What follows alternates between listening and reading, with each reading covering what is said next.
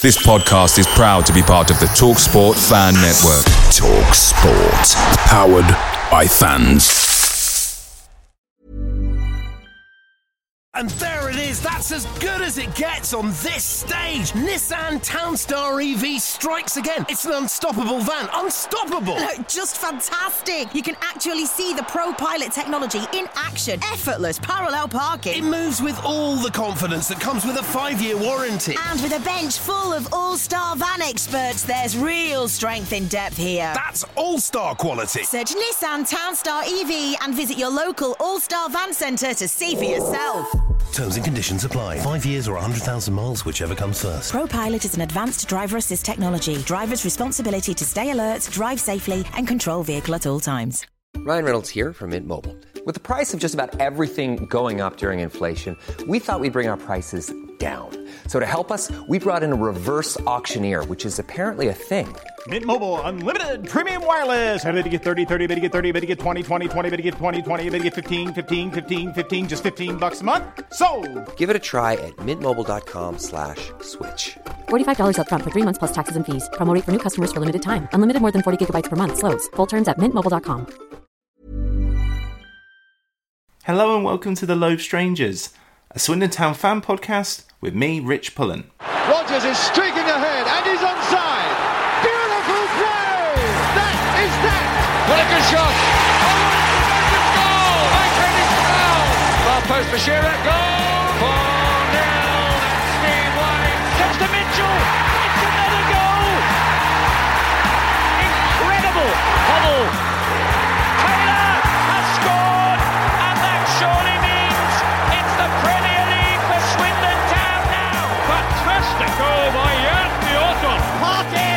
Austin going in! Yes! You bet! You bet! 2 0 Swindon!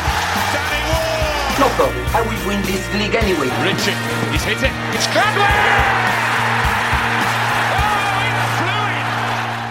it! Hello and welcome to episode 12 of The Loathed Strangers. Thanks, as always, for listening. My guest for this episode is award winning journalist Sam Morshead. In 2012, Sam got himself a dream job covering Swindon Town for the Swindon Advertiser. Town had just won the League Two title, the club were getting national attention because of a certain Italian manager, and times were very exciting for all concerned. But then, in early 2013, things started to change and we shall be discussing these events in depth throughout this episode. There was so much ground to cover, too much in fact, but we gave it one hell of a go. Sam was in tremendous form, and I thank him for his time. So it's time to sound the hooter for episode 12 of The Loathed Strangers. Enjoy.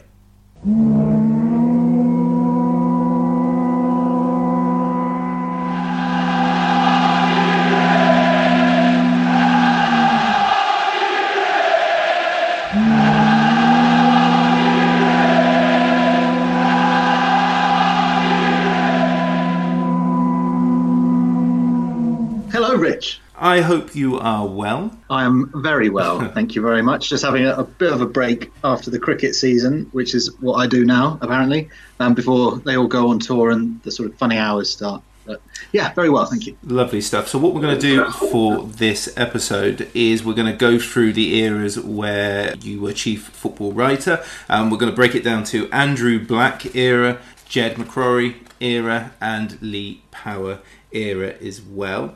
Now, during the championship season, uh, you were working for the Press Association covering football across the southwest. I imagine you still managed to get quite a lot of Swindon in. A little bit, yeah. Unfortunately, there was in that time there was a few other clubs a little bit higher up that fell under my remit, like Cardiff, uh, Reading, and horribly Bristol City as well. So didn't get to see as much of Swindon that year as as perhaps I would have liked, particularly given what happened on the pitch. So um, a few pre- a few press conferences here and there, and the odd game, but not much more than that. It, that was that was Gary Rose's year. You know that he was uh, he was the man who was all over that. And Gary Rose benefited from it because he got himself a nice little job with the BBC. But that opened up the door for you to become chief football writer at the Swindon Advertiser in 2012, and you work predominantly with Andy Warren and Craig Lias during your time there. What was the general vibe like in those earliest interactions with the club? So you're talking in 2012? Yeah. Yeah, I mean, that wasn't too bad. There, there was some interesting conversations that we had during the time. You know, Jeremy Wray was quite an astute chairman, and quite an astute PR man. Um, he knew how to turn it on the press when he didn't like what was being said, but equally he knew how to sort of satisfy and satiate the press as well. So there was an element of respect between local media and him. There were some funny, strange sort of moments. There was a, always the, the controversy around Paolo. He would always do something, and Jeremy would always leap to his defence because obviously Jeremy was a big fan of Paolo, the West Ham tie particularly. But the relationship between us and the club then was uh, I was critical friends. You know, we we would criticise them when we thought it was right, and they would criticise us when they thought it was right. But generally, there was a mutual understanding that the two benefited one another. Um, so it was it was relatively productive for a period, and obviously then things started to to go all kinds of weird at the club, and at that point any kind of relationship with the press goes out the window because you're finding different stories out every every other hour, and, and then that sort of relationship is very different. But um, to start with, yeah, it was, it was good. It was a nice, it was a nice place to be. There was you know good good vibe around the place. They're building a really decent team, spending a lot of money, a lot of Andrew Black's money, um, and uh, that pre-season tour to, to Italy, for instance, was was really good fun. On the Jeremy Wray front, I think I remember quite um, vividly. He went on a proper PR run when Luke McCormick um, was was training yeah. with the club, wasn't he? And he, he, he did the rounds, went national with that, justifying that. Yeah, that was uh, that was an interesting one. Obviously, at the Adver, we picked up on Luke McCormick's past, as you would expect. It was not a great time for me that I remember because obviously you have an obligation as a journalist, whichever club you're covering, to report news as is in front of you, and not to take too much of an angle when you're trying to report news rather than the opinion pieces or the columns, things like that. Um, I remember for Luke McCormick, we had to we had to present this side of him that you know this was a guy who's who had his past, who'd been done for what he'd been done for, and obviously he'd served served his time. Um, but there was definitely a part of the Swindon Town fan base at that point who did not agree with the decision that he should be given a trial. Now, who's to say at the time whether I agreed or not? I can't actually remember whether I agreed or not with it. But what I had to report was both sides. One side was obviously bringing up his past, and the people who thought, well, he's done his time. This is Swindon. The paper should be backing Swindon and all the decisions that they make. They didn't like that very much, and it was only. I mean, this must have been two months, less than two months into my time as chief sports writer, which was the job that I'd grown up dreaming about from when I was like 10 years old. It was the job that I wanted to do. I remember uh, reading John Ritson and Matt Reader uh, when I was 9, 10, 11, 12, 13, and going on press, uh, sorry, work experience with uh, with John and stuff like that, and thinking this is the job that I wanted to be in. And then two weeks into the job that I was in uh, and got there, it was suddenly presented with this story, which was dividing the fan base and dividing the readers. I remember, you know, you're told don't go below the line on the on the Adver sports section, and I always thought that that was the wrong advice. I, I read every single comment on every single article that I wrote or that was written about Swindon. I remember there were one or two comments beneath that Luke McCormick piece that told that was sort of they weren't particularly offensive, uh, but they were they were sort of having a go at this this new guy who, you know, calling him an Oxford fan, you know, is saying what's this about? He obviously hates the club, all of this kind of stuff. And as a kid who supported the club from six years old and growing up with all of the experiences, all the ups and all the downs, and got to the job that I really loved and really wanted to be in, I remember that that was really hard. I, I drove to um, see my girlfriend who was at university in Oxford that evening, um, and she was very good, but I was really quite upset then. I think that's the first time, and I don't remember there being another time that I've been quite that upset about comments directed at me, and I've been called all sorts of things, mm. as I'm sure we'll talk about later. But I remember that first experience of it, and that experience of being a journalist and getting some really not particularly abusive, but just spelt really personal to a 20, uh, what would have been 24 year old. Then it was, yeah, it was, it was a sort of experience that hardens you. But I remember it, I remember it vividly as being hang on a minute, I, I am a Swindon fan. What do you, why are you, why are you saying otherwise? And yeah, that was, uh, that all comes from that, just that one story of Luke McCormick. Allison's done well, but surrounded by Wolves players and still managed to find a way out to Paul Allen. Here's Walters. They've got some strength in the box here if he can get the cross in Walters, and he can. And Allison's there! Wow, that's an absolute peach of a goal. The feel good factor was significant uh, within the fan base at that time, the best probably since Glenn Hoddle was in charge. How does or how should the day to day relationship between a local paper and a football club work? Well, I think, first of all, it depends on what level the football club's at. Um, and for how many brands they're protecting or commercial agreements, you know, other re- external relationships. I'm, I'm, certain that Manchester United would operate differently from the town. Um, and understandably so, they're much more in the public eye on a global scale. But, but in, in my opinion, a, a, club the size of Swindon, uh, in a community the size of Swindon, and what that club should be to the town of Swindon, should be using the opportunity to express its message through the local paper and to listen to its fan base through the local paper. Because usually, if a journalist is any good, it will he, he or she will try and take a gauge of the general mood and then reflect that in his or her writing. And if they don't do that, which I'm obviously going to have been guilty of at some point, then they've got to make sure that they correct themselves. But generally, they'll do it. And that means the, the local club needs to listen to them. And sometimes they did it, sometimes they didn't do it. Um, I don't think that they should uh, necessarily bow to every single request that the local paper makes. That's that's silly. You know, we couldn't ask for every single player every single day for interview because you know they've got jobs to do first and foremost. They're there to be professional athletes. They're there to play football. Um, they're there to win matches.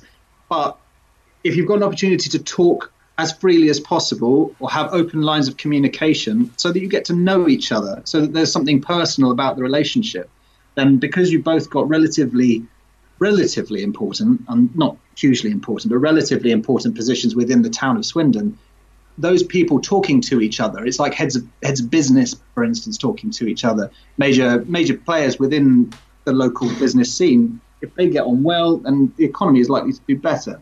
From a sporting point of view, if the club and paper get on okay, then there's generally going to be a better atmosphere about it, which means that both sides can manage success and failure better. Um, and Swindon achieved this at some points during my time there and the advertiser achieved it too, and vice versa. There were points at which the advertiser failed to do what we were trying to do, um, and we weren't helped by the attitude displayed by the people who were in charge of the club. So it's, it's a curious dynamic. It's, it's a lot about ego, it's a lot about negotiation, um, and if you've got a clash of individuals and a clash of characters, it can cause a little bit of a problem, and, and we ran into that some some of the way moving on, I suppose it, oh. it, was clear that Town's business model was unsustainable during Di Canio's first season. But personally, the first two real concerns for me took place post League Two Championship. The first was the ruthlessness um, of moving contracted players out on free transfers where we could have easily got small fees for Jonathan mm. Smith mm. and Alan Connell while Lee Cox, who had only just arrived at the club, was exiled. Were there any yeah. sorts of questions regarding sustain- sustainability raised at that time? Uh, well, that was the crossover time between Gary and myself. I don't, I don't remember particularly at that point them being raised. Obviously, they were raised during the course of the following season, mm. just, just as a matter of course, because they were investing a large amount of money and putting in what at the time was a huge wage bill for a League One team. What we were frequently told at the time was um, Andrew Black is happy to invest this money. This is part of the plan. This is part of this five year plan to, to get Swindon up the divisions and get into the championship potentially further, um, which we all know has um, turned out to be a ludicrous idea. But there was concern over sustainability, and I remember writing about my concern about sustainability at some point during the Di Canio era. I can't tell you off the top of my head exactly when it was. And this was this was because of not the immediate money going in, but what happens if the money stops, as it did, and what position were the club going to be left in. I don't think that when they were spending the money, anyone was thinking that they were going to stop. I think Jeremy had got this idea from from Andrew. He'd got the well, he'd been given the sense from Andrew, who obviously he knew really well, and they were close friends for a long time that this was the way in which he wanted to do, and he was happy in doing it. And Andrew obviously had his own opinion of how it was going and how much money he wanted to put put in. And at some point, he got spooked, which is a, an appropriate term for him given all of his, his love of horses. But he got spooked. It might have been that he had conversations with financial advisors that were sort of saying, "Well, what money are you making out of this? Is this actually going to benefit us in any way?" Remember, he was not a football man. He's not a football fan. He went and watched maybe half a dozen Swindon matches during his time as owner. He, he was doing it because of his friendship with Jeremy, um, and they had a good relationship to start with. But he got spooked by it at some point and decided, no, this is this is not what I want to be doing anymore. At that point, you have Jeremy thinking, well, why why why is the landscape changed for no particular reason? In his mind, perhaps, and that's where the breakdown occurred. But I don't believe that they ever thought that it was unsustainable when they were going along with the plan that was originally put in place. Andrew had one idea about it, Jeremy had another, but they both thought, yes, this does work. But like I say, at some point the landscape changed, and that was why it was unsustainable. Is because there was no backup plan. There was no second route. If Andrew decided, no, I don't want it anymore, then how does a club that's spending well beyond its means in terms of its revenue actually survive? And that's what the initial spark was to that period of uh, six and a half, seven months between when that transfer embargo first came down before that Bury game uh, in, I think it was in September in 2012, uh, and then all the way through via the various bits to do with Di Canio, McCrory, King, uh, Power, all the way through till till April. It was all sparked by that just slight shift from where people thought each other was and where people thought their project was going. And that's why it's it, it's so amazing that a football club can be in such a precarious position that that sudden change of mind can cause a bit of trouble. Um, but I, I mean, no one meant to hurt the club, you know, out of those guys.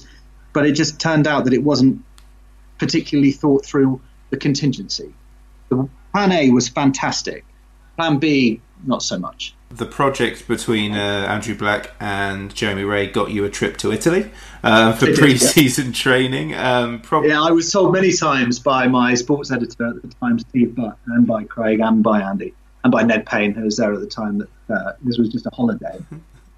if this, it's the most exhausting, exhausting holiday that I ever went on that trip. It was uh, 13 days of non-stop from seven in the morning until nine in the evening. But it was great fun to see to see how that all works and to see what Paolo put them through. I'm glad that I was watching and not taking part. So, how did you find Paolo Di Canio in those early months? Well, as, as an individual, as a person, I really enjoyed his company.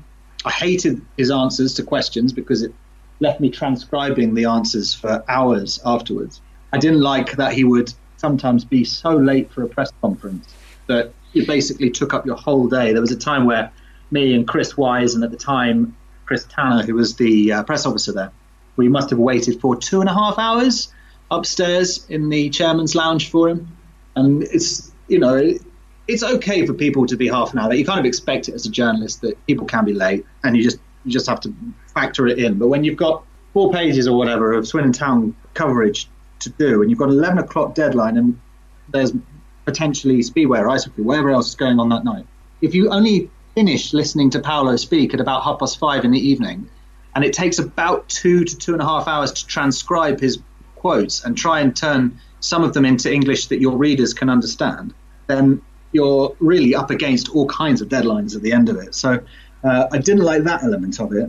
Um, I didn't agree with his politics at all. If you can take politics away, and as an individual, he was funny, uh, he was engaging, um, he was willing to speak his mind in front of you, uh, so there was very little backstabbing going on. If he didn't like something that you were talking about, he'd tell you. If he disagreed with you, he'd tell you.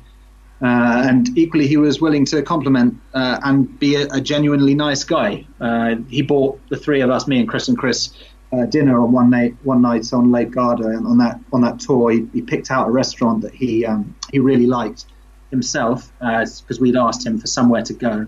And when we tried to pay for the bill that evening, he had paid for the whole thing in advance, and the waiter came and said, "No, no, well, he never said that Paolo had paid, but you know, there couldn't there couldn't have been anyone else. We we couldn't possibly have thought that would have paid for that." Um, so he, he had a generous side. He was an interesting character, He was full of life. Uh, he was brilliant for the media in terms of delivering storylines, uh, delivering quotes.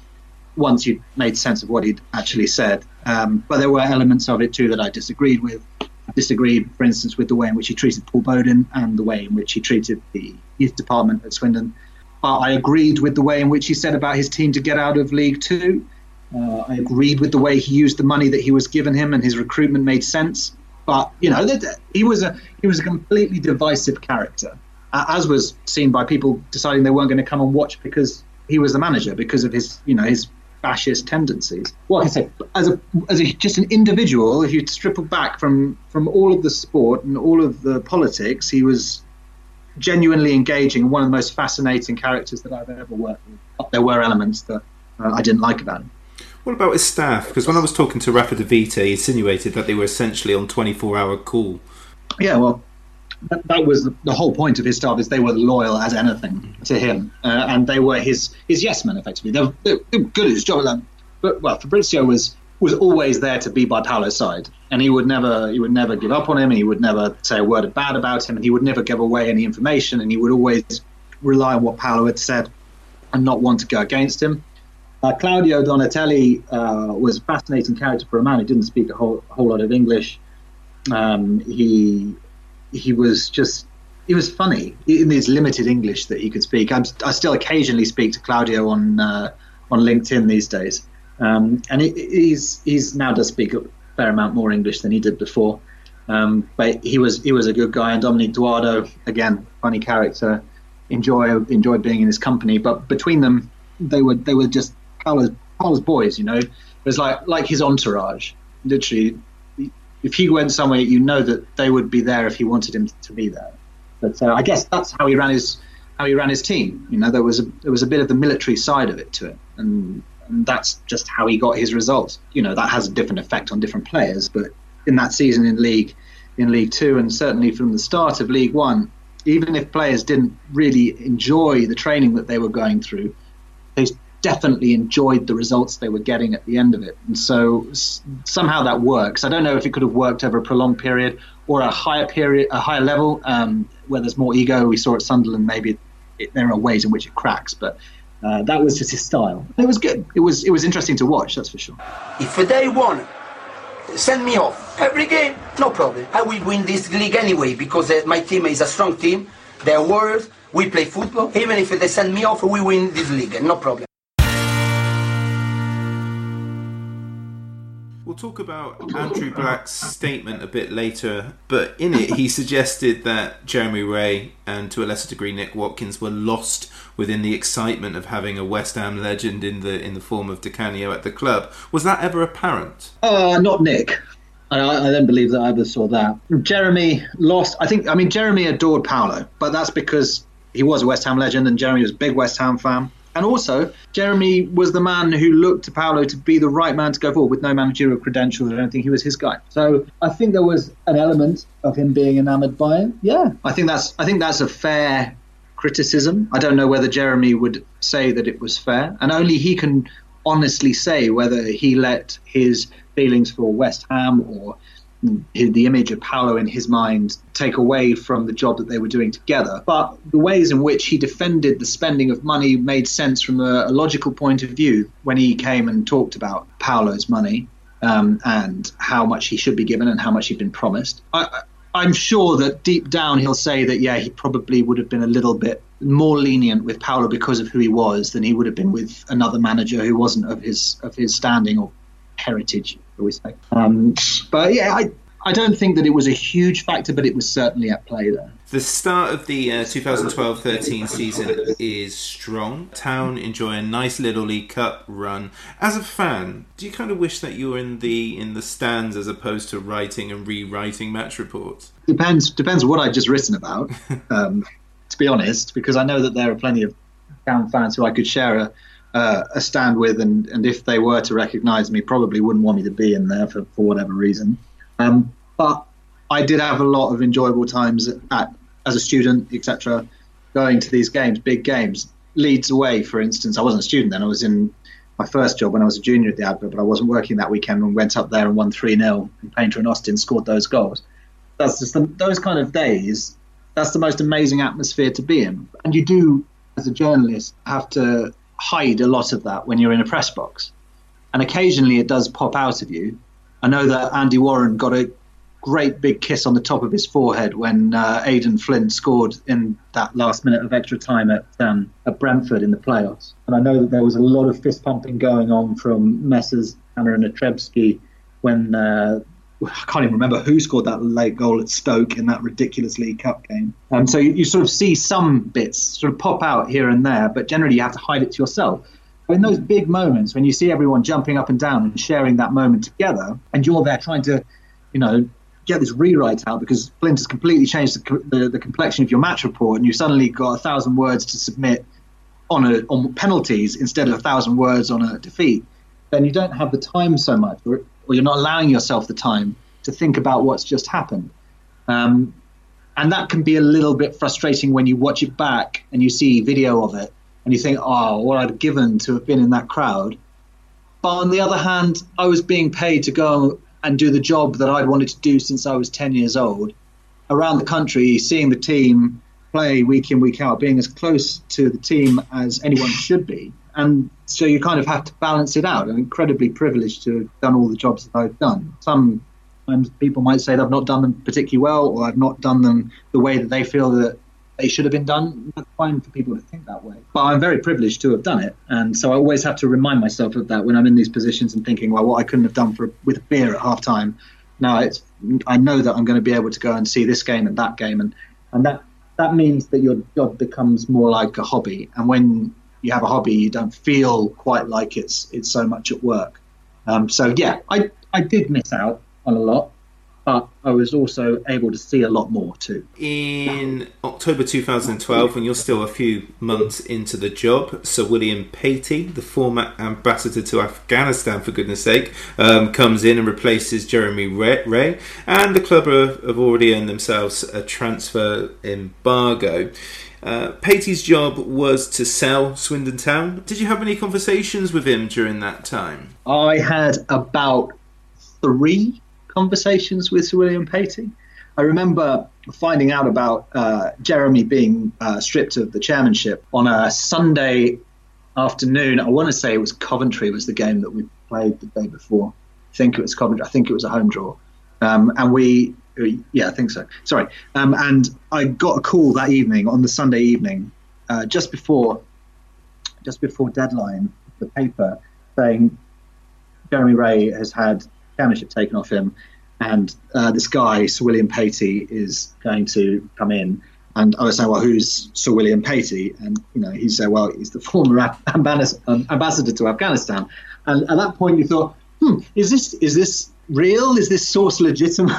like that seems like a bit of a weird one. Uh, but I trusted the source in question. There's no, for me, there was no reason to doubt them so we had a we had a sort of conversation, me and my sports editor at the time, about this, and we were quite close to the deadline. And in the end, we didn't run it on the back page of the Monday paper. I was very conscious that if this was real, then it was likely because Chris Wise over at the BBC is a tremendous journalist, and it was always great fun trying to get stories against him. That he was probably onto it too, and if it was real, then and he found it out, then I didn't want to be looked to be behind.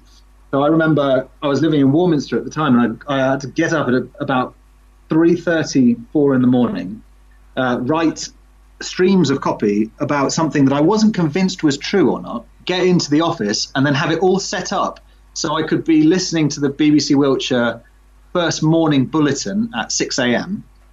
And at the moment that I heard Chris's voice, his fantastic voice, and his match of the day voice now, for heaven's sake, saying Jeremy Wray's been stripped of the chairmanship, and Sir William Patey is taking uh, taking it on, then it was like, oh, phew, this was not a wasted four o'clock alarm call, and send it all live. Um, anyway, it's another tangent. I'm sorry, Rich. Uh, the, the talk is William Patey did have a conversation with him. Yeah, a, a, couple. He was not a football man. He was not the right man for that job. He really should never have been appointed. Uh, he might have been a business appointment. Uh, I, I, don't know a huge amount of his background, but he he didn't speak like a man who was going to engage with people, the people of Swindon or the people of Swindon. And it was just, ne- it was just never going to work, to be quite honest. Paul Bodin from the spot for Swindon. He scored!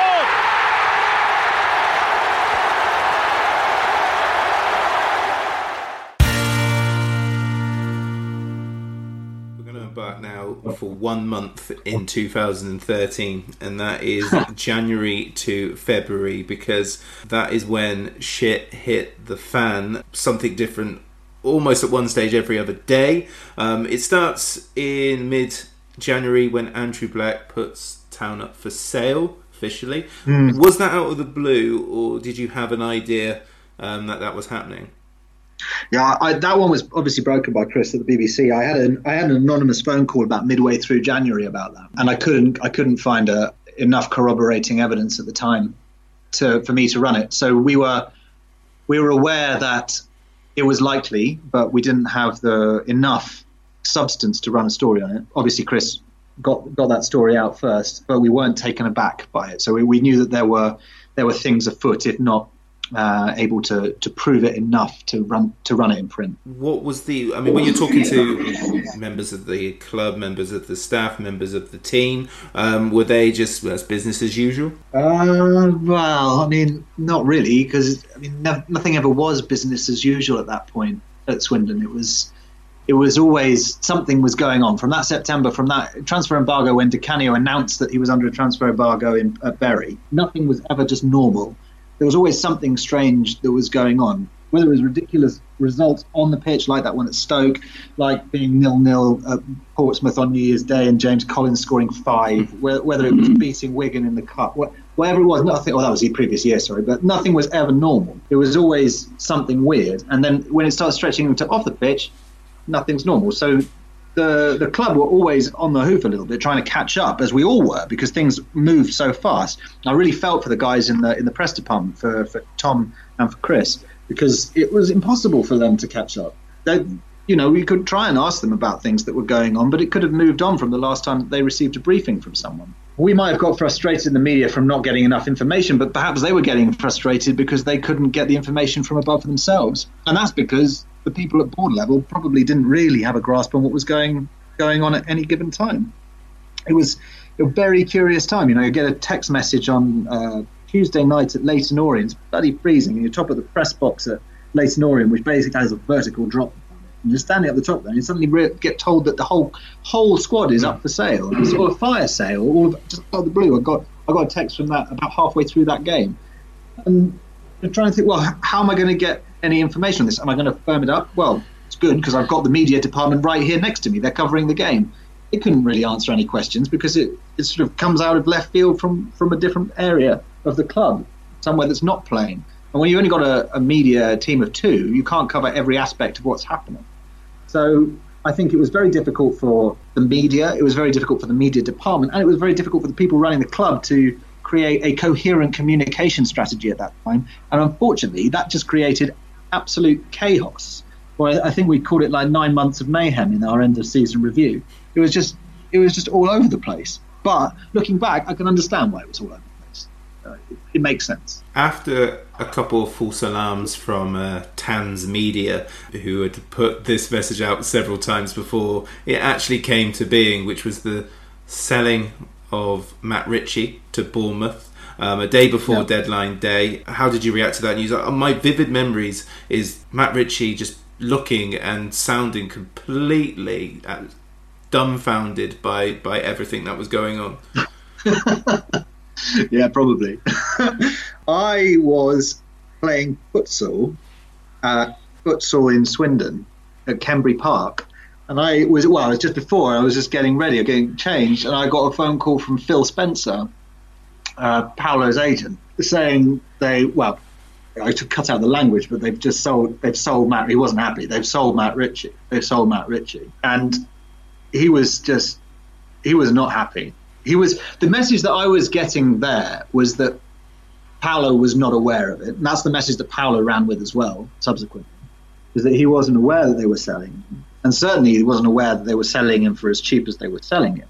Obviously, we we know why he was so cheaply. It's because they needed the cash up front with no sell-on clause, and that they could they could help pay for some of the of the wages going forward. But he was not happy on that day, which I'm not sure which one that which day that was exactly, but he he, he was not happy. And that moment, that sale was what pushed Di Canio over the edge, in my opinion, in terms of him feeling that his position was no longer tenable. And obviously, a, a few days later, he released the first statement through through us at the Adver, and then another week later, we revealed that he'd he'd quit, or two weeks later, that he'd quit.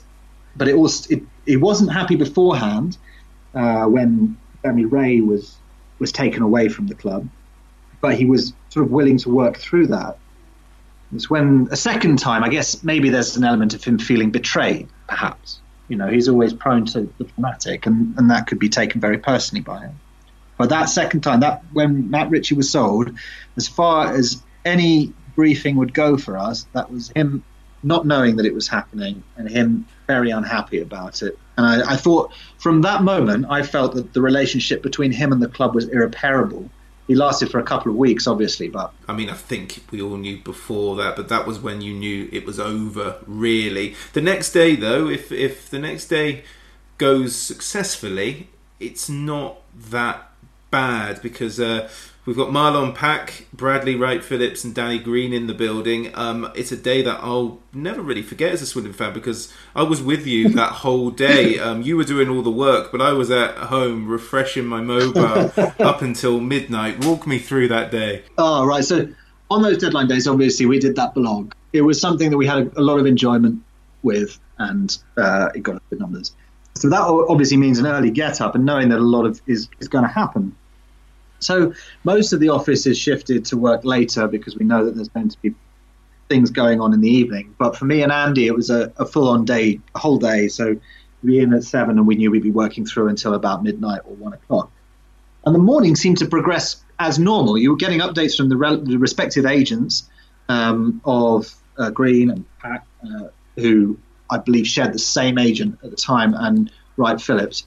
And everything seemed to be ticking along okay. There wasn't really any indication that nothing was going, that something was going to go wrong, that these weren't going to go through. Uh, then we sort of get the indication from the media department that yes, they're down there, they're doing their interviews, and obviously the club had done all of the media, the in-house media for them. So they were all ready to announce all of them. Um, and we got through till about seven, I'd say, and there hadn't been any of the three. And we knew they'd all been in the building for a considerable period of time by this point. And there should be no reason, no logical reason why that would not have gone through. At least one of them wouldn't have been announced. As a, as a media department, you want to be announcing your major signings, and they were big players at that level. You want to be announcing them at rush hour on deadline day. You don't want to really be late sending them right the way through until 11, not when people have gone to bed or whatever, looking after the kids. You want it bang, bang, bang, four, five, six o'clock makes everyone feel really good about themselves. What a great day we've had. So we got to seven o'clock, eight o'clock, nothing's coming out. And at this point, I'm, like, I'm looking at Andy, and Andy's looking at me, and we think something is going on here that it doesn't make any sense. But no one at the club knows. No, the agents don't know. And I, so, so what's the problem? And obviously, this problem was that they were waiting for some sort of clearance from the football league, which they didn't get because they were under a transfer embargo. And so the, the later that we push on, at that point, I had no idea about this transfer embargo. And pushing on later and later into the evening, and it's getting to our deadline. So at the Adver, we had we had a couple of print deadline runs, and depending on which we were going to uh, use, whether the earlier or the later one, would depend really on other uh, papers within the NewsQuest group that were having later deadlines. We had a later one that night, so we would have had an 11 o'clock deadline which is obviously com- completely useless for transfer deadline day. So we knew that we were going to be pushing them back a bit. So we, we get closer and closer, and we think, well, at the moment, we look at our page plan, and it has nothing on the back page, nothing on two inside pages. There's a load of copy that's written, but we can't say that these guys have signed if they've not signed. And if they haven't signed, why haven't they signed? And at this point, my my uh, my deputy sports editor, who had been Craig at the time, he turns to me and says, "Well, what's the situation?" I don't know. I don't know. It was hard to find out any information. So I get later and later into the evening, and I'm still making these phone calls. I'm walking around the office with my hand on over my head on one phone and trying to tap out email with another. and I'm not getting anywhere because none of the agents know anything. The media, the media department, they well, if they don't know anything, they're not saying anything. And the way in which Tom and Chris were speaking that night, Chris was speaking that night, he didn't know anything. So we get to 11 o'clock. It's our deadline. We don't have a paper to put out yet. Okay, call call into the printers uh, in Oxford. Yes, I know it's printed in Oxford, and tell them, okay, you're going to have to put it back an hour. They don't like this, but they've they've experienced it before. Um, we get so we're now trying to look at, look at any reason why these deals haven't gone through. So I start having a look at EFL, they were football league back then, rules and regulations, blah blah blah. Is there any reason why they wouldn't have announced it? Talk to Chris Tanner. Is there any reason why it's not happening? No answer. No answer. No answer. Are we going to get a paper out? So I write I write one full set of copy for the event that they have signed, and then I have to write another full set of copy as inside spread and a back page, uh, which is completely the opposite, without any real information. Um, and then we get past. I think we got through midnight as well that night before we managed to actually send a paper off, or before we got any actual information out. So we're sitting there in an office in Swindon an, as- an asbestos clad office, I might add. Um, and we're looking at each other, and I turned to Andy and I said, I have no fucking idea what's going on. And it's like, it's midnight on deadline day, and we should have signed three players, and the copy's all written for it, and it's ready to go, but I don't know whether they've signed or not. And uh, at that point was one of my sort of lower as a journalist because I, I was completely, having been in the loop really quite a lot for, for that season, I was I felt completely out of it. Um, and then obviously we then subsequently found out that there was this embargo, and that that's the reason why they haven't signed, and that the the whole shitstorm that was about to follow was only just coming into view on the horizon. But oh, we got a paper out eventually. Remarkably, um, I think we called it Deadline Day on the back page. I, I, I have always respect uh, Craig, the deputy editor, for putting together a spread with whatever we went with at the end in terms of the page design. He had about 10 minutes to do those back three pages. And anyone who's a page designer uh, at a newspaper will know that that's, that's some task to get that all done. And, and he managed to get it. So we actually got a paper out and we closed that live blog maybe just before one o'clock in the morning that day. Um, we thought that was going to be the longest day of the year. Of course, it wasn't. Were there any other transfers um, over your time covering Swindon that didn't quite make it through? Any other names that you heard that didn't get announced oh, at that time? God, you're putting me on the you're putting me on the spot, Rich. Um, there were there were lots of players that, that Paolo went after or was keen or interested in, or that people linked with the club uh, and said that this might be a possibility. I think that the most interesting one that I was ever told was was Mark Cooper saying that they almost got Harry Kane on loan from uh, from Spurs. I guess it must have been just before he went to Leicester, or just after he went to Leicester. I'm not sure exactly, um, because and although well, I think Mark told that in like a web chat that we did with him, but I'd been told as well about that beforehand um, when it was inferior possibility. I don't know if it ever was a possibility. Is maybe one of the first uh, signings that that Lee Power, the Lee Power, Tim Sherwood axis of evil managed to put together. but um, yeah, that, that was probably the best name that, that I can immediately think of off the top of my head. It's a grand old team to play for, and it's a grand old team to see.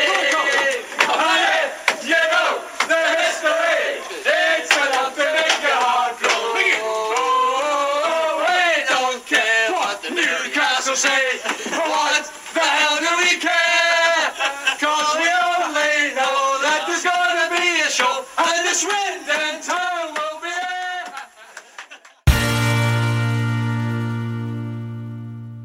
Let's get to that horizon.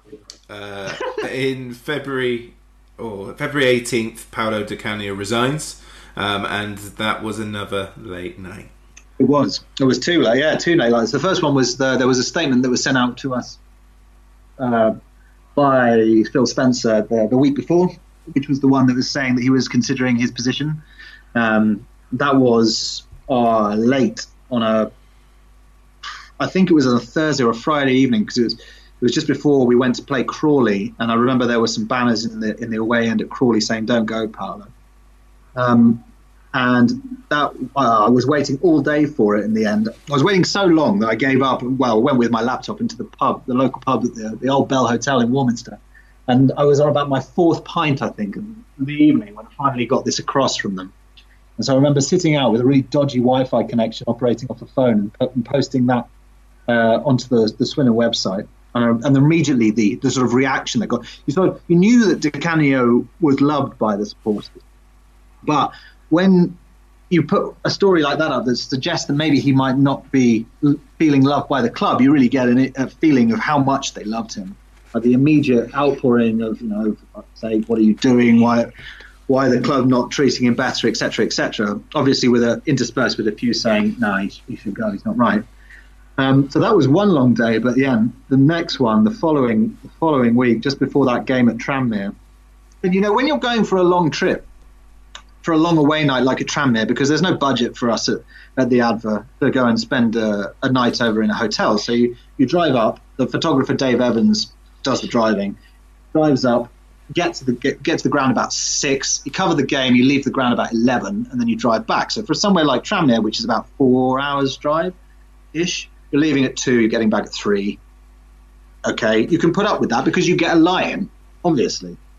When your manager, who is the most recognised manager in the lower leagues, and you know one of the most recognised footballing individuals, it's well for quite a long time in anywhere in the football league, quits the night before, then you don't get that lion at all. So we we got to in at maybe six, seven in the morning, and we were just trying to figure out well, well how are we going to cover this from a car on the way to Tranmere? And uh, the editor, Gary Lawrence, I love Gary, um, and he's a lot for my career, but he came up with the bright idea with, well, Sam and Andy, you have to run a live blog from the front seat of a moving car all the way from Swindon to Tranmere, all about Paolo Di Canio quitting. I was like, okay, okay, Gary, fine, because you don't really you don't argue with an editor, but then as soon as you get out, you argue with your sports editor. And I was saying like to Butty, well, we can't really do this because we don't know anything apart apart from the fact that he's quit. and you want me to now run a 12-hour live blog all about the fact that he's quit from a car. You know, we can't we can't stay in Swindon and talk to anyone. We've got to be on our on our way. Um, that live blog, look, i am sure if anyone found it on the uh, on the Adver archive, they would say it is the worst live blog they've ever seen in their life. Because there are great big patches where we go through areas of limited signal on the M6 that there's just nothing on it for ages. It was the most pointless, pointless undertaking ever. But all that time, we're trying to get information. What's happening? What's going next? At that point, I well, actually, a couple of days earlier, I'd learnt about Alan McCormack being stripped of the captaincy, and then he was going to be a substitute. We were talking about all of that that night.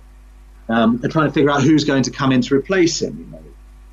And then it's just that, but at the same time, there's this game against a team right at the top of the table, and then they played so well in that as well, and uh, it was just the most oh, bizarre few hours. So we get get back to Swindon at three, and then I have my extra hour drive back to Warminster. Get get to bed at five, and then it's pointless really going to sleep very much that day because at that point we're then talking well, well who's going to replace him? What's going on? You know, and uh, yeah, weird. What a weird time that was. You're bringing back all kinds of memories, Rich. It's what I do. Um, it's what the others tell me as well. Uh, what was what, what, what were the players like post match? Was it lockdown? Was it they straight on the bus, or were they talking, or were they just so happy with what was a very good performance? Um, oh god, I can't remember whether they were put up for interview, but it was it was a fantastic performance. I mean, surely Gary Roberts was put up for interview after scoring from his own half. I, I, I can't I can't remember. I honestly can't remember. Um, I can't. I presume that maybe Fabrizio did the did the press. Um, it was all such a blur by this point. I was operating off probably about two hours sleep in 48, and I, I, I really don't remember the aftermath of that game at all. Well, um, there is one thing that happened around that time that you will remember, and I don't know what point that you would have heard about it, but um, it was the night of the 20th of February where the national press got involved because there was a inverted commas breaking. What an absolutely bizarre story.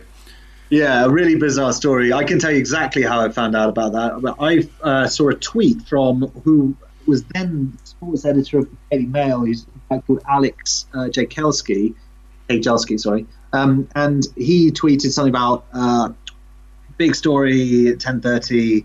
Uh, I wouldn't trust Paolo Canio with my keys or something. If you if you look up, it's something like that. You can look, people can look and see what it was.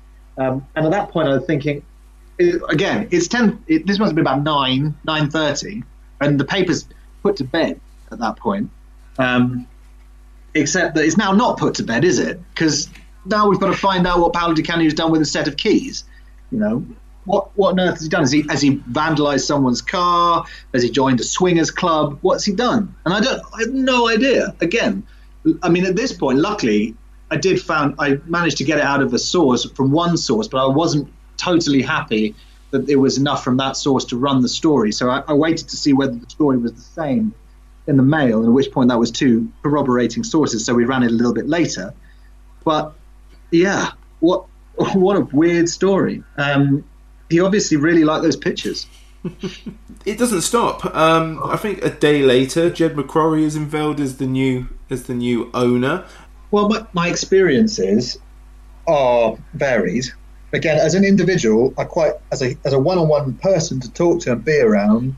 Was fascinating. One of the most interesting characters that I've ever been involved with, much like Power. Uh, I definitely misunderstood elements of him and the way in which he was approaching the football club during his early months there.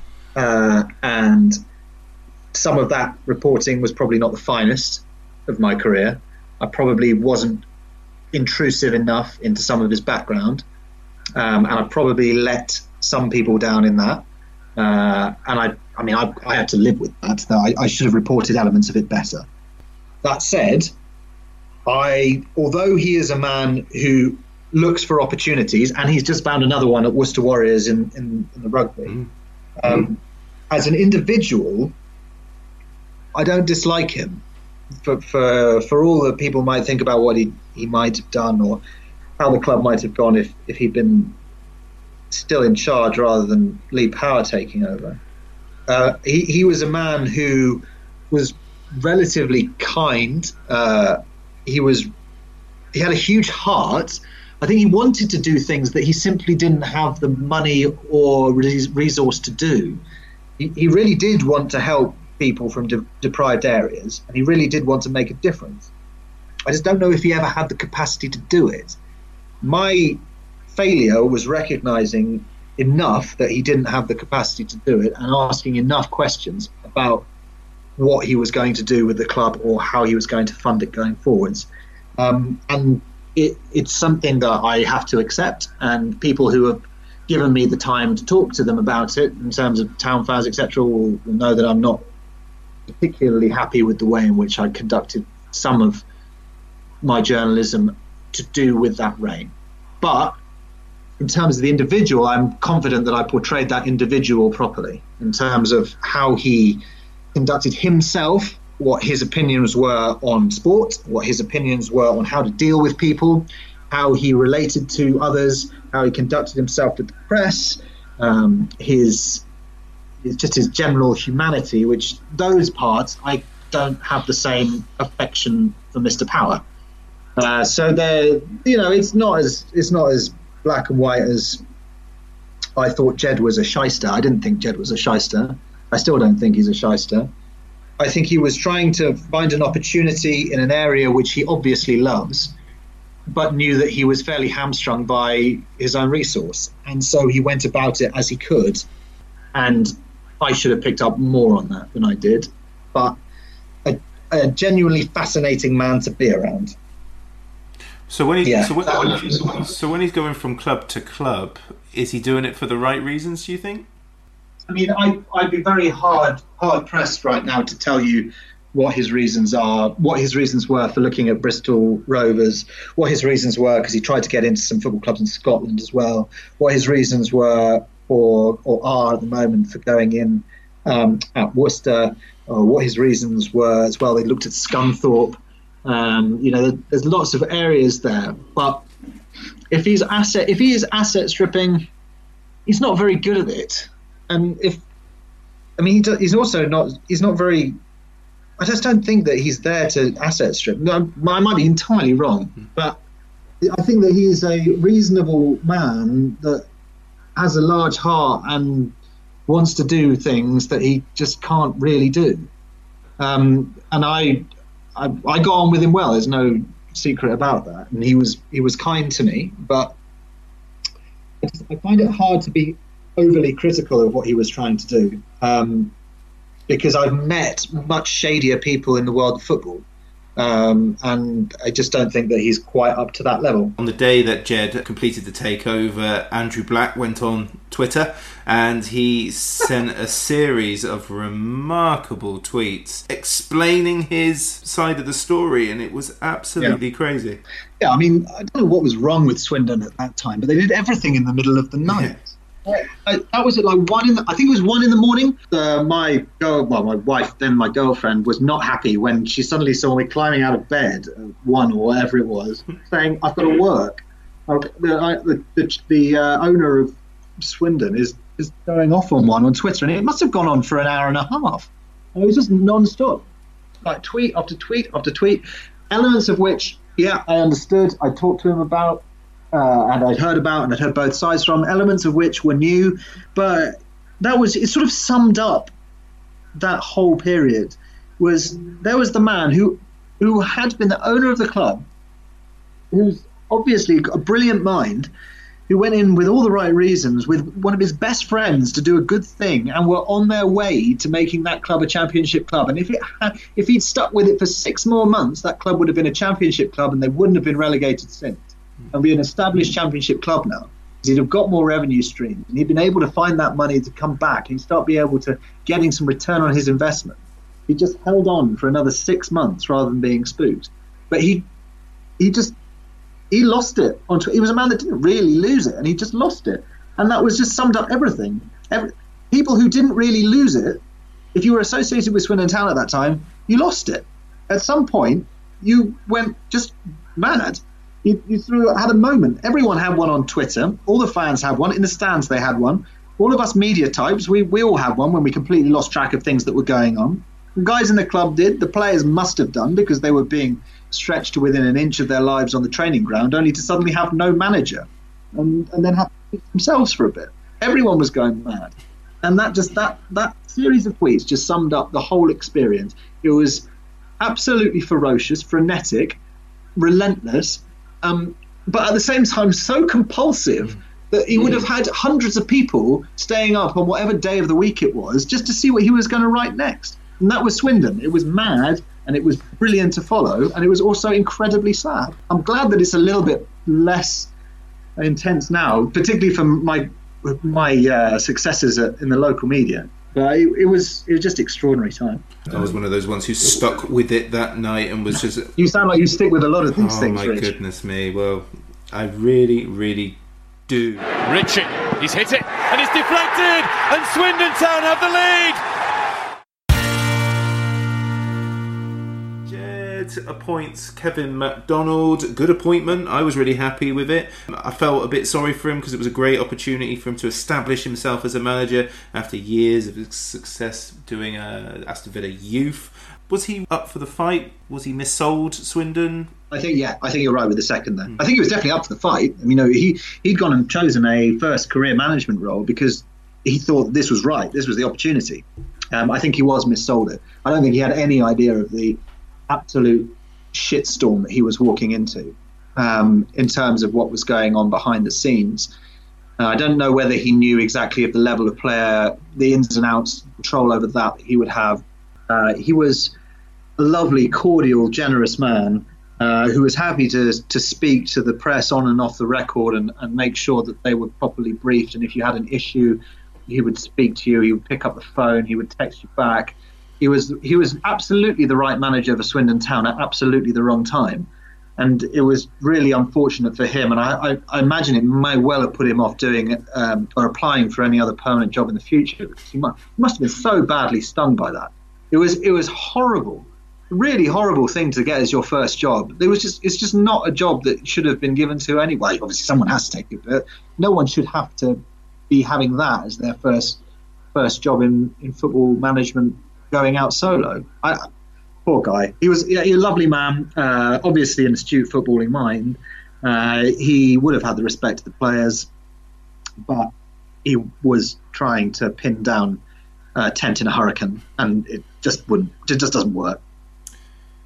Hey, you earn a bit of recognition during that hectic period. Um, you win EDF Southwest Digital Journalist of the Year, and in 2014, you are Press Gazette's in the top 50 UK reporters on social media. Someone's, someone's been reading my CV. I remember when that was announced, obviously, because that's the sort of stuff I remember. I don't remember what I'm supposed to do at work tomorrow, but I remember that um, when you when you got nominated and got that got that top 50 place because I think you were quite baffled by it if I remember on social media. I was media. very baffled, yeah. Yeah, yeah. Absolutely. You find you suddenly find yourself in the same group as Henry Winter and you think, yeah, that's just not right. it must have made the late nights, early mornings, no sleep sort of worth it. It was good for the CV. Oh, every single bit about that job made the late nights, early mornings, no sleep worth it. It- the, from the the experiences that I got to have with that football club and the travelling the length and breadth of the country and overseas, from the relationships that I forged with with fans that I still have today on Twitter, um, even with ones that I've still not met in person that I speak to regularly on Twitter, and the ones that I've subsequently gone and met in real life um, and have developed some sort of relationship with, uh, even to the ones who don't like me and you know have like to pick out whatever flaw of, of mine that, that I obviously have. I, you you find out a lot about yourself when you're in an industry like this, and then when you're in a community in a bubble like you are when you're covering a local football team, and that was part of everyone. It was players, it was managers, it was boardrooms, it was fans, both pro and anti what I wrote and how I thought, and all of that made me a lot better, both as like a, a person and as a journalist. Next up is Mark Cooper. Uh, Mark, Mark Cooper's appointment um, as assistant manager always made me think that he was next in line for the throne, really. His appointment also concerned me a little bit because he had a reputation for managing dying or basket case football clubs, especially in the lower echelons. Um, but I suppose he was the right man at the time. Yeah, I mean, he had some decent results as, as a non-league manager as well at the time, um, working working with a modest budget. He also had a, had a, had a reasonable uh, experience of working with madcap chairman, which kind of kind of helped. If you look back at his, his record with uh, Darlington and uh, uh, and Peterborough and, and various other places, he certainly was not used to any kind of consistency in the boardroom. Um, I think it was a natural pick, wasn't it? It, it sort of made sense that just at a, at a time of constant upheaval, there needed to be one constant, and and that was him. Um, I got on with Mark for a long period of time, um, and we enjoyed a reasonable relationship. I thought that he had uh, a unique way of dealing with the media, but one that worked most of the time. Uh, I don't think he ever managed to figure out how to talk through the media to the fans. Um, I think that that was often his downfall in that they would maybe perceive him as arrogant or misguided when actually some of the stuff he said made a lot of sense and he spoke with great authority and knowledge about football and taught me a lot about the game of football in general um, even if people wouldn't necessarily think that he had the tactical brain. He certainly expressed it in private conversations. He he just ha- he came unstuck because there was a, again there was a bit of in I say in fighting but there was a rupture and a split and and he found himself on the wrong side of it. And that's just what happened from Swindon Town from 2012 to 2000. And, well, it might even be happening now, I don't know. But uh, it was unfortunate, Mark. He, he almost got the team promoted and then had his authority taken from him right at the moment where he needed to be supported the most. And that was, I mean, you, you don't prepare for a game against Jermaine Beckford and Joe Garner and not concentrate at least half the time on defensive strategy. So why do they go off and go up to Aston Villa to, to Sherwood's pad for a few days before that playoff final and concentrate on offensive formation? It does it just doesn't make any sense. Why do you take away the authority of the manager and give it to someone else the moment before you have to play against probably the second best team in that division, Preston, that year, who didn't get promoted, and a team that you know when you play against them well defensively, you can beat them because they did it at the county ground that year. So why why do you change it just before? And that will be a mystery to me, and one that will probably be a big regret. Well, not a regret, but something that Cooper will probably look back on and think, well, what could I have done? Not to say that he would have been able to coach a team with a, a captain who was not fit to beat a team who had the two best strikers in the division, but they might have had more of a chance. And that was the, that was the whole sadness of where his of his Swindon career went. It was that that was the week that defined it. It was only downhill from there, and he wasn't given enough of a chance to show what he could do with that team on the big stage. And that, that's that's a shame. Overall, though, yeah, a, a decent man. Maybe people could call him a little bit vain, maybe, but I mean, you're you're trying to clutch at straws. He, he was a decent man, a decent football manager, and he very nearly got that very young Swindon team promoted, which would have been a pretty impressive achievement. The season before, Lee Power takes over. There's a there's a to and fro. There's a tug of war with McCrory. It's it's grim. It's like a divorce. It goes through the courts. It's not pretty. And also during that time, the advertiser are banned for a for a tweet by a fan that had nothing to do with you. You end up in the car park with your big coat on and your shiny shoes, looking sad. Um, it must have been just a, a terribly frustrating time. Oh, where do you want me to start with all of that? Hey? Um, uh, what should, should I start with the the ban? Why not? People people want to hear about the ban. Um, I mean, it's been talked to death in in one sense, Mm. um, because it is as was laid out.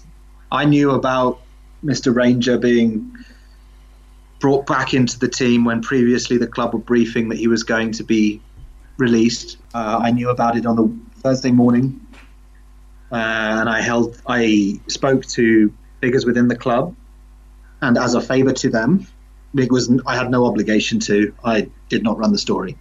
I did not run the story on Friday in the paper. I did not run the story on Saturday in the paper. I did not run the story online until Dan Hunt, bless him, I love Dan, until Dan had his tour, uh, and hanging in his place was Nile's shirt. Subsequently, again, before I even tweeted it, and we are talking about a tweet here as well, which is the ludicrous thing about it. Ranger arrives in his big old car outside and Instagrams a picture of himself with the caption something to the extent of "I'm back." So here are two uh, fairly obvious pieces of evidence to go with the fact that one, I already had it from a source that he was back, and two, the club did not deny it when I talked to them about it, and in fact, I came to an agreement that I was not going to run it. So I've got like five pieces of, of evidence there that it's happening. It's in the public domain. As a reporter, if you don't report something that you know that is in the public domain, you are not doing your job. And yes, in some areas, I probably have failed in, in part when I was at Swindon to not do things that maybe I should have done at certain times. But in this situation, I had five pieces of evidence for a fairly ordinary story. It's not groundbreaking, is it? You know, best striker gets his place back. It's uh, it's actually just common sense from the club. It was a good decision. He was their best striker. Nile Ranger should not be playing at League One level, but he has his problem. What follows is the most ridiculous 48 hour period. And I, I don't use ridiculous lightly because there have been some ridiculous moments, but it's ridiculous in terms of the way in which people reacted to it. I think I, I, I go uh, I go to bed on the sun, on the Saturday night thinking everything's okay, and to be honest, on the Sunday I don't really hear a lot. But it's on the Monday I get a phone call from the chairman. That is the single most abusive phone call that I've had in my life, informing me that I've been banned, without me really even having the chance to try and get an answer as to why at the time. And I, I just sort of I'm I'm perplexed. I'm sitting in my seat in in the Adver offices, and I'm trying to think, well, what on earth did I do wrong? You know, all this information is in the public eye. Like literally, why hasn't he banned Dan Hunt? Uh, sorry, Dan, but why hasn't he banned Dan Hunt?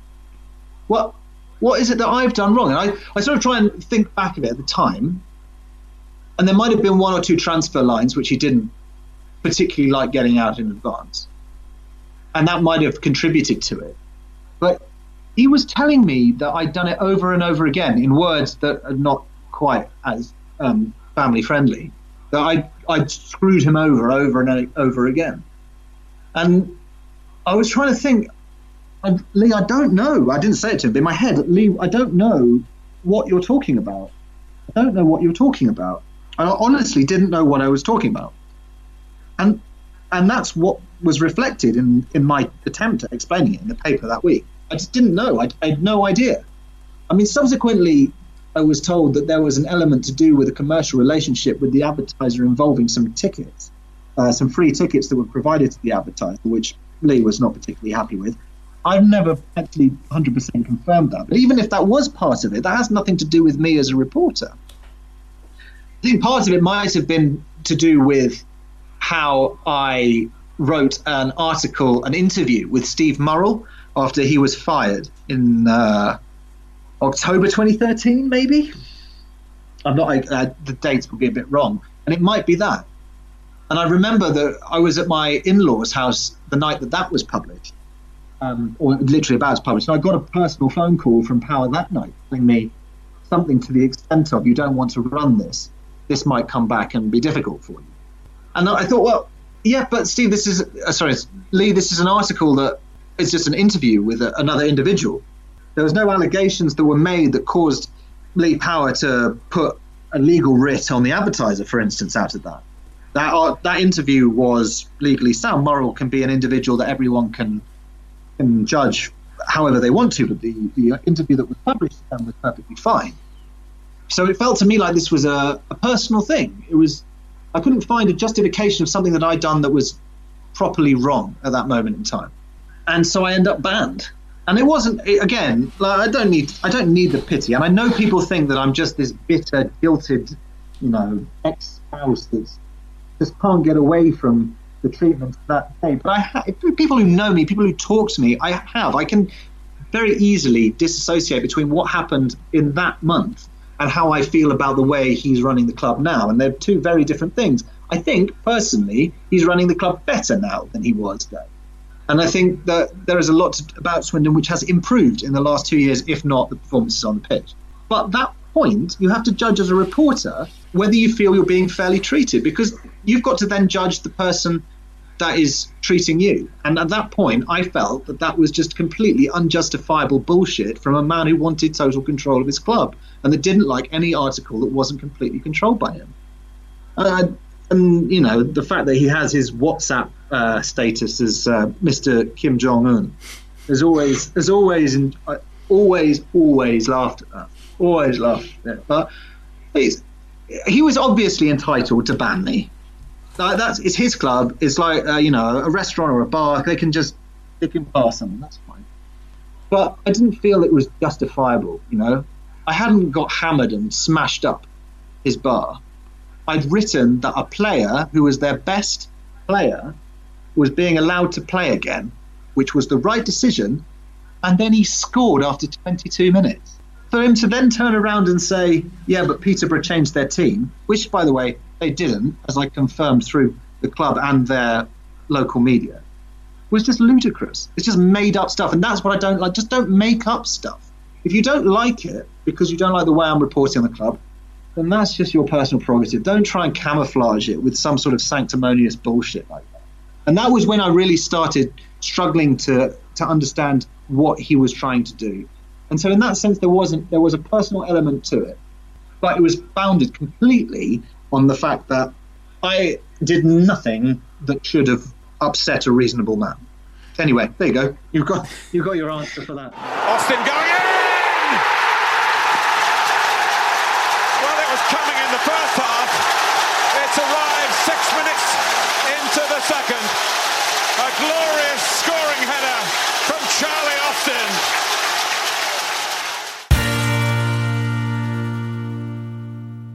Fanzai emerges. It receives national criticism from the media. What was the reaction within the local media at the time? Was it laughed off with an eye roll, or was it kind of like a "what the hell are they thinking"? Or Well, I think, uh, in one sense, Power was relatively astute in that it's sort of the, the local media does need some some element of access to be able to provide some decent content, which helps them sell papers. And obviously, for the advertiser, I mean, I was a total then, but for the advertiser, selling advert- advertising space in the in the paper is a big part, and and Swindon Town is a big part of that. It's a big draw. So I think he was very astute in that he knew that, in my opinion, he could cut off some some streams of revenue by not being for the paper not being able to produce the content that uh, people would want to buy. Uh, alternatively, he could have thought, well, this is a way of controlling the narrative completely, which is true as well. He had the media official media agreement, which was contractual with the BBC. If they hadn't had that, I don't know what would have happened at that point. It would have been interesting to see if the phrase BBC Wiltshire understands had been used as much. I don't know. I don't know. I, I'm not, you know, not buying information, but they had a they had an obligation to the BBC in terms of coverage, and they the BBC did well to provide fans with some sort of coverage during a period which we found it very difficult to do otherwise. So I think it was very smart from Power. He knew what he was he knew what he was doing, and it was it was a business move. There is an element to him that is definitely business savvy. But Fanzai, we we received it as both. We thought initially it's a joke. You know, it's an app that obviously crashes just about any Android phone that you can use, which you know that's pointless. It's got a series of people attached to it who, if you looked into it further, seem to be associated to the people behind the app. So there's it just looked it look it looked like, though I might be wrong, it was a friends of friends job, and the fact that it's not lasted now is no surprise. And it just felt a little bit like backhanded censorship.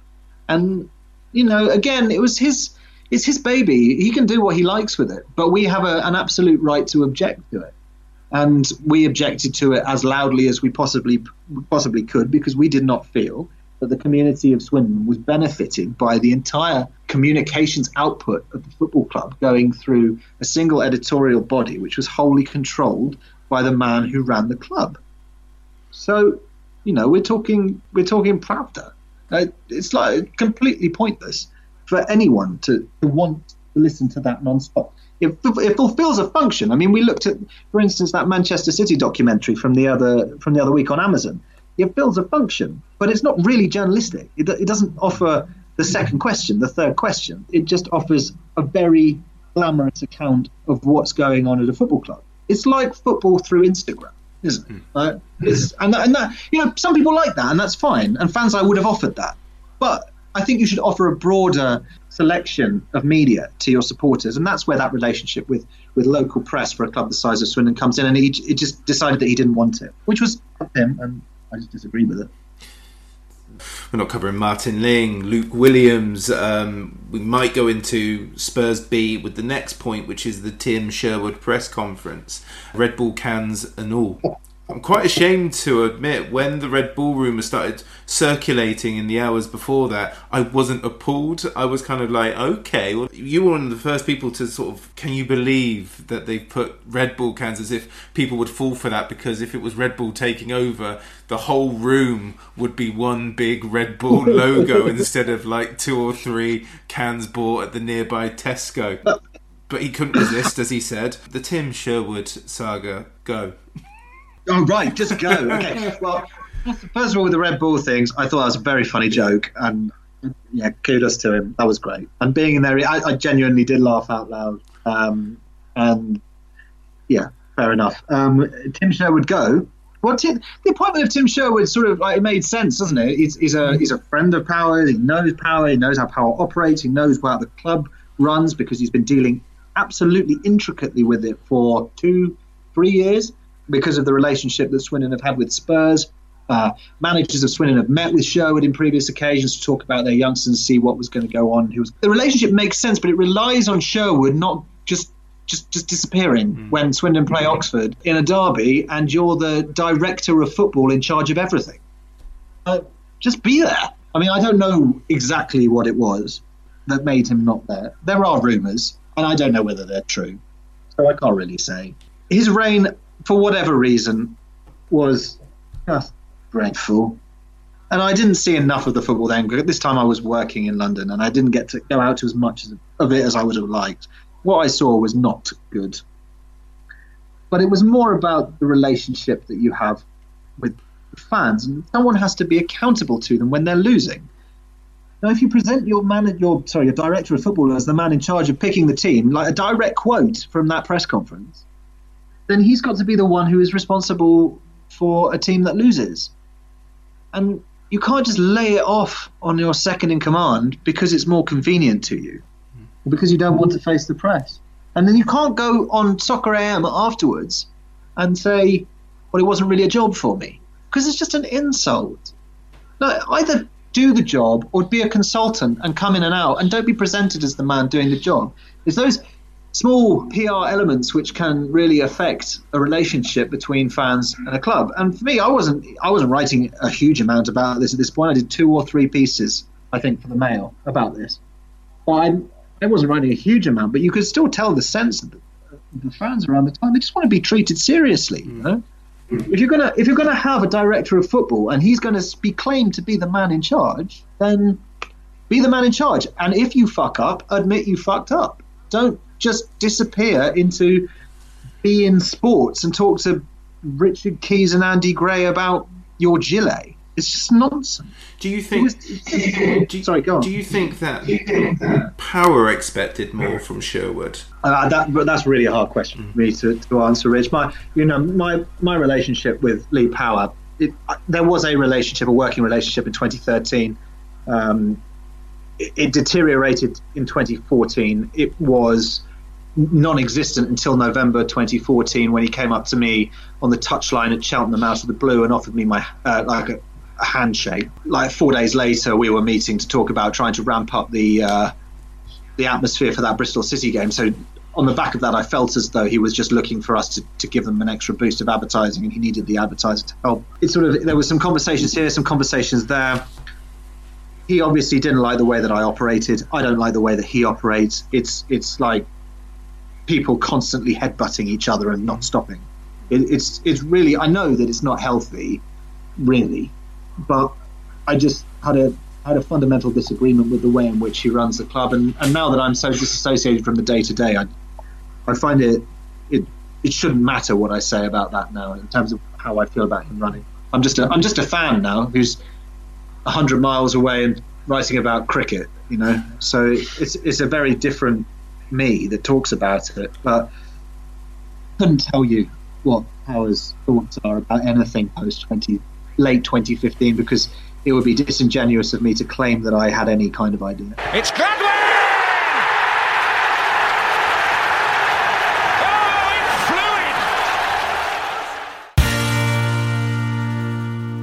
Do you have? I mean, you have mentioned that you feel that he is doing a better job now whether it be 2013 or as a fan in 2018, what is he doing better? Because he deserves um, some sort of, you know, we, I, I, don't want to have you on for an hour just so you can just like slagly Power off because, you know, everybody knows. no, that's not the point. No, it's not. Um, and I think um, I think you deserve more credit in that. It's not just an opportunity to use it, use it as a soapbox. Um, but he's here. We've not gone into administration. Um, we've not had any weird bills to pay since he ta- since he's taken over. The problem is is the most important thing as a fan. We're rubbish. Well, to an extent, yeah. I mean, different fans have different opinions on what matters most. Sure. Every every fan that puts winning and a decent decent game of football and value for money at the top of their list. Um, there are others that are more concerned with different aspects of it. Yeah. And also, you're absolutely right to point out that just because I find various elements of his reign objectionable doesn't mean that I can't put my hand up and say, and have done many times in print, that there are elements to the way in which he sorted things that I felt at the time and still do now were reasonable and made sense, were good for the club at certain points. He did keep the club from going into administration. And if the club had gone into administration at that point, there was suggestion from the Football League that it could go further than that because it would have been strike number three. And that is something that, yes, you have to be thankful for. You can't be thankful to someone for that for their entire reign, and they have to still be upheld to standards that you would expect of an owner of your football club. Yeah. I don't think that he has the relevant community spirit that is needed. I don't think that for a small club as, as Swindon is, it's not a big club, it's never been a big club, it needs to have a knowledge of its community and a working relationship with its community. And there are people within that club that strive very hard to do it. People like Adam and Kay Rain, well, Wainwright do it regularly with the business contacts they make. I'm sure Steve Anderson makes an effort to do it as and when he's available. But there are, there's not from Lee Power, you don't get the idea that he wants to be Mr. Swindon. He doesn't get, he's never got that idea. He's, he's, he's in and out of the country and he runs it a little bit aloof. That's his style he definitely stopped that club from having huge financial problems. He has to be making money out of it somehow. I don't know for certain where that money comes from because that club doesn't really make money, with the exception of transfer fees. And even they get paid in installments, and they probably have to cover other thing, other payments. He's obviously got a deal with this training ground, which if it gets built, will be a huge asset to that club, presuming that the club owns it. And I don't know what the legals are within that document. Obviously, the PR has said that the club will own an element of it. And I think that, that he has a section of it to build some sort of holiday homes or stables or some sort of, uh, of extra bits to it. And I know and like Fraser Digby, and I believe him when he says that it will be a good investment for the club and for the town, provided that it is the club and not the owner who owns that piece of land. I like a lot that he's finally willing to talk to the trust, who do ph- phenomenal work, and Steve Myton has been fantastic for that organisation over the past three years. I think that it's great that they are finally working together to do that. Um, I hope because that could be the single biggest thing for the future of this football club if they own their own stadium, mm. even if it is in association with the fans, which I think is a fantastic safety net as well. And these elements have all been creeping in in the years since I stopped covering the club. And these things are good and they're progressive and they make sense and they're good PR. And it sort of makes you think, well, did I give him too harsh a judgment at the time? If I'd been told this was his entire plan, I might have been a little bit more lenient in certain aspects, but I still wouldn't have changed my opinion of how he treats individuals, his attitude towards business, and his general persona and the way in which he runs a club which is not a community club under his control. It seems as though with Clem Morfuni there, there's been more of a PR element. I've seen that he's sat down with Owen at the Adver and he's, he's talked about this and he's been open and transparent, and, and that's good. And that's a positive step. And that might be that just power stepping back and, and allowing that to happen is part of that pathway to being a better community club. But that's all I've ever wanted for that club is for it to realize its standing and that it is not a big club.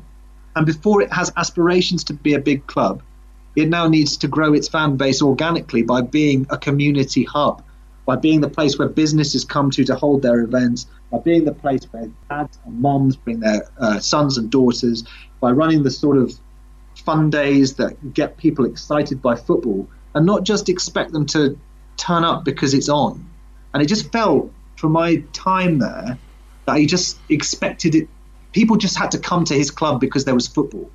And I wanted more. And I think the, com- the community of Swindon deserves more. And the fan base of Swindon deserves more than that. And that's, that was one of my biggest objections, on top of the fact that he treated me as an individual on occasions not particularly well. It, it was this feeling that he hadn't recognized what lower league clubs need to bond and he also had the track record, which you can't go into too much, that I was a bit uncertain about. Those two things put together makes you uncertain about an individual. But since then, he started to do things which I would applaud. Um, whether or not he's been completely in control of them, I don't know. Whether he's handed them over to Morfuni, I don't know. But if you take football out of it now, which is a ridiculous concept, but if you do take football out of it, uh, it's better than when I was there. But as you say, shit. So, I mean, that can, that can cancel it all out, can't it? It can. Just a couple more questions and then we'll call it a night. Now you're a fan and you make comments online on social media as a fan, which you've already alluded to. Many people agree with what you uh, put, but many people don't. Yep. You get the comments as you've again already mentioned, things like uh, asking when he's going to drop the jilted ex girlfriend act, the sad and things like is he still not over it? Is that just nature of the beast coming from journalist to fan? Uh, well, I can promise you that it's not an act. In that, uh, everything I'm saying is what I'm feeling. I'm not making it up. I'm not. I'm not trolling or anything like that. No, that's just an honest opinion. And luckily, there's a thing on Twitter called unfollow button, and if you don't like it, you can use it. Which is, I mean, I'm not too fussed if people want to use it. Um, and if they don't, if they do use it, but I keep getting retweeted onto their their uh, timeline, then someone just pop me a message, I'll block them, and then we can all be done with that kind of issue. But I express how I feel on a platform that is there for people expressing how they feel. And it is absolutely right that some people out there disagree with me because if everyone agreed with me, it would be very strange. And I'm always up for talking about it in a manner that is at least semi cordial. As anyone who's taken me up on my offer to have a pint anywhere uh, where I am, obviously, I'm not not, not anywhere. That would be silly. But uh, just to have a pint, as as I did when I was covering the club, and people wanted to chat. I try to make an effort to talk to people, and I always will. And sometimes when you actually have the chance to speak in person, rather than judging purely off of what they write on social media, then you get a more rounded opinion of, of who they are and what they do. And this again is what journalism journalism is about. Is more than just looking at social media for people who are able to conduct it in a in a proper full way and I'd like to, if people do have a real issue with me and they are willing to have a conversation, I'll always have a conversation. If all they want to do is call me, a then I'm just just not going to talk to them because it's just pointless. It's just it, that's not the way any kind of civil society should work. I don't call them a imprint. I've never called anyone a. I've been called a by the owner of Swindon Town several times in the space of 20 seconds, but I've never called anyone a imprint. And I and I will always have that chat always have that chat. I disagree with things that are going on at the club on occasion. This year, last year, not so much. I remember mentioning on social media I thought Flitcroft was a fairly decent appointment. Obviously, I wasn't particularly right about that. Um, I, I, remember mentioning that the association between the trust and the and the club to buy the ground is a good thing. I've also picked out that we lost in the first round of the 50 year anniversary of the 1969 Cup win to a Hamlet. I think it's fairly reasonable to pick out the two extremes. And obviously, there's an element of exaggeration because you do a lot of it for a, for effect in that sense. But the the underlying message of the tweets will still be what I feel. And you know what what's the point in Twitter if you're not saying what you actually think? I, I mean, there's literally no point for the thing. So if you do, if you want to hear from me and don't follow me, let me know. I'll block you. Finally, I hope this is uh, to end on a good note. It's a sad start that hopefully goes um, a little bit more positive because back in about 2016 you wrote an article for When Saturday Comes magazine and it broke my heart to read it at the time and it talks about how f- covering Swindon made you lose that loving feeling for for um, as an old song once said um, mm-hmm now you're working in cricket. Now you're um, now you're away from the sport. Clearly, I mean, you're doing your um, half marathons now. You, you you've got a smile on your face more now. Is the support, is the love for the Swindon coming back? You know, maybe it would if I could actually go and see them more. Uh, it doesn't allow either the jobs that I've done over the last three years have really allowed for it. So I would like to go back more. I only saw Swindon play two or three times, I think, last year. So that's why I can't really comment on, on, on really how good they are, apart from highlights. Mm. Um, I would like to think that maybe I would be more susceptible to it. I definitely view them differently to I did when, when I was 21 years old, but maybe everyone does between 21 and 31. Yeah. I don't know. Um, I think that you don't stop supporting the club that you that is your club. But I've felt a bit of a detachment in the last five years, and maybe it'll come back maybe it won't, but I'll still be supporting Swindon and I'll still want them to, to win every weekend. Sometimes looking at a defeat now doesn't really impact a Saturday as much as it used to. Um, it's impacted it many different ways down the years from feeling miserable to, well, that means I'm not going to be able to speak to any player, so how am I going to do my job? To feeling fairly, well, fairly little about it in 2015, 16, 17. So it might come back. Maybe we'll go full circle, and in 2020, when we're in the uh, playoff final at Wembley, I'll be in amongst the crowd, speaking very civilly to people about my opinions on the club. But I don't know. It's, it's not awful. It's not awful. I, I feel an association with the club, but not a passion like I used to. There are certain things in the adult world that uh, you get to be a child about forever. Um, for me, I think sport is one of them, uh, and Christmas is maybe another one. Uh, I love. I love a family Christmas like as much as I did when I was little, and I still get so excited by sport just as much as I did when I was I don't know eight years old and watching the the Euro '96 uh, semi-final. I, I, sport still has the ability to captivate and take you back to when you're when you're very little and nothing else really matters. And if clubs get it right and they can they can really get that feeling out of every single person in their community, whether they're a man or a woman, whether they're eight or 80. And uh, hopefully, Swindon will get back to doing that. And hopefully, I can get over myself and find, and find that loving feeling again. That, that would be great. But I still got so many memories that I can look back fondly on anyway. We're going to talk about those uh, those more fonder memories in a future podcast, which I look forward to. But for now, Sam, thank you very much. Thank you.